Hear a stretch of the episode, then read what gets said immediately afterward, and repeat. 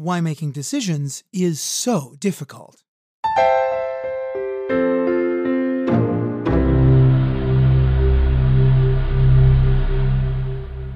You're listening to Psychology in 10 Minutes. I'm David B. Feldman. Recently, I visited my local grocery store with the express mission of picking up a bag of shredded mozzarella. At first, it seemed like a pretty simple task, but then I was presented with a staggering array of over a hundred options, including numerous choices of mozzarella. Finely shredded, coarsely shredded, somewhere in the middle, part skim, full fat, high moisture, low moisture, in large blocks, in small blocks, not to mention at least two brands of each. Standing there in the cheese aisle, I found myself frozen. Which was the best option? Would one work better for pizza than the others? Should I try to save money or maximize flavor? This phenomenon has a name decision paralysis. Although the cheese example makes it sound trivial, it's anything but. Decision paralysis can affect virtually any area of our lives in which we enjoy some freedom of choice, whether that's the ability to decide between schools, possible employment paths, dating partners, or what to do with our hard earned money. At first blush, freedom of choice seems like a really good thing, and it certainly is. The history of the world shows that people are willing to fight and even die to achieve and protect the freedom to determine the course of their lives. And unfortunately, we all know that some people in our society enjoy substantially more choices than others, based on factors including socioeconomic status, gender, race and ethnicity, and sexual and affectional orientation, among others. Choice is good, no doubt. We should be glad when we have it, and it would be a more just world if people had it to more equal degrees. But choice can also bring significant stress. As Swarthmore College psychologist Barry Schwartz pointed out in a 2000 article in The American Psychologist, in addition to being profoundly good, choice can be intimidating and sometimes terrifying. After all, if we're responsible for our own choices, that also means we're responsible for our own wrong choices. And regret, as well as fear of future regret, can be paralyzing. As much as we might like to be able to psychically tell the future, unfortunately, we can't. We often can't know until after we've committed an action whether or not it was a good one.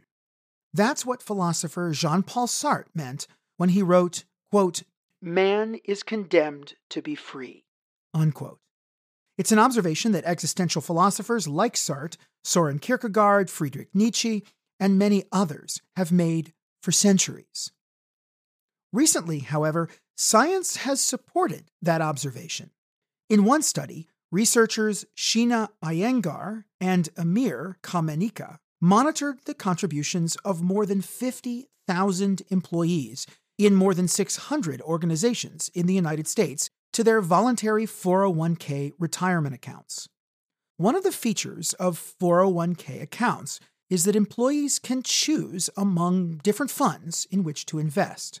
But the number of funds offered to employees can differ widely from employer to employer, ranging from only a few options to dozens or more. Happily, the researchers found that, on average, only 10.53% of employees didn't contribute anything to their retirement accounts. But here's the kicker that probability increased by 2.87 percentage points for every 10 additional funds that employees could choose from. In other words, the more choices that were available, the more likely it was that people would choose nothing at all. In another study, Amos Tversky and Eldar Shafir asked college students to do a thought experiment. You can try it right now yourself. Imagine you're in the market for a CD player, or you could update the experiment by thinking about a smartphone or a set of Bluetooth earbuds or whatever you'd like. As you're passing a store in the mall, you notice that a particular popular model is on sale for only $99, a great price. but it has to be purchased right now because the sale is about to end. So, what do you do? If you're like the vast majority of participants in the study, you'd buy the player right then and there. Only about a third of participants said they'd defer their decision until later. This makes perfect sense, of course, because the choice seems clear. You want the good deal. Now, imagine that you're in a somewhat different scenario. You're passing by the same store and see the same player on sale for $99. This time, however, you see an even better player from a different brand on sale for $159, an equally amazing price. Do you feel ready to buy one of them? Interestingly, under these conditions, almost half of participants deferred their decision. This kind of decision paralysis tends to happen when people are faced with choices that appear equally good, like in the example that I just gave. Rationally, people should just choose one and be happy. Nonetheless, about half of people get stuck not choosing anything at all. But why does this phenomenon affect some people and not others? In his book, The Paradox of Choice, Barry Schwartz proposes a possible answer. It depends on whether we're a maximizer or a satisficer. Maximizers are those of us who aim to make the very best choices possible. Maximizers invest significant time and effort gathering as much information as humanly possible about their options, often agonizing over which to choose. If you're like me and end up making pros and cons lists for almost every decision in life, including which cheese to buy, you're probably more of a maximizer. Satisficers, in contrast, gather just enough information to make a decision. Once they settle on which option seems to meet their needs, they stop.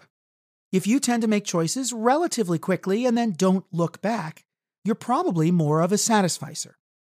It's not clear which approach is best, by the way.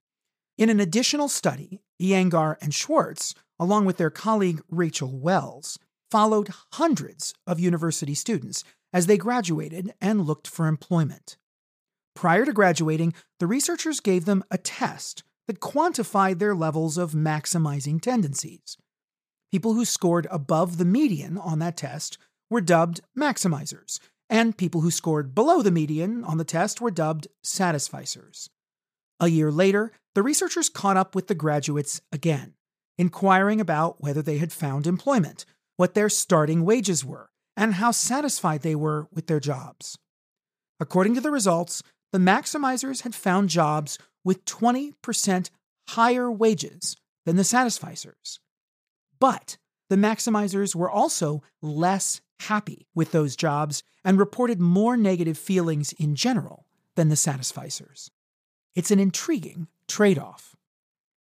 Believe it or not, this is what I was thinking about as I was holding two different bags of shredded mozzarella in the grocery store. Yes, I'm totally a psychology nerd.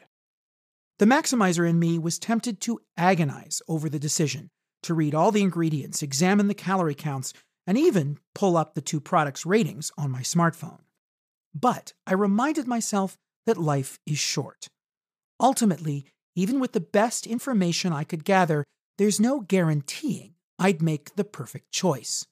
There's an element of chance in life that, despite our best efforts to eliminate, is always present. To fight it often just means making ourselves unhappy. On the other hand, it's likely not a recipe for success to just make a completely random choice without putting any thought into it. The best approach is probably somewhere in the middle. And here's the good news most of us are somewhere in the middle. And if we're not, we can strive to be. In that study of newly graduated job seekers, the researchers were the ones who artificially divided the participants into the categories of maximizers and satisficers. In reality, however, participants fell on a spectrum, with most people sharing some maximizing and some satisficing tendencies. And maybe that's the most important lesson in all of this. It's not an either or. We can embrace the best of both approaches attempting to seek out the right amount of information to guide our choices, carefully considering our options, but also not going overboard.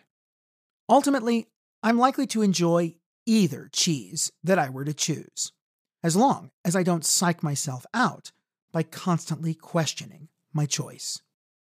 Of course, this isn't just a lesson about cheese. Isn't it also a lesson for life?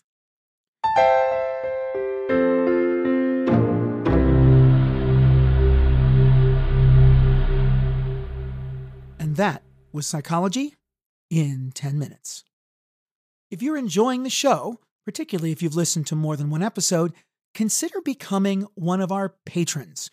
You can do so by just making a quick visit to patreon.com slash psychology in 10 minutes. Your 3 to $5 a month can make a big difference in the ongoing success of this show. Thanks so much.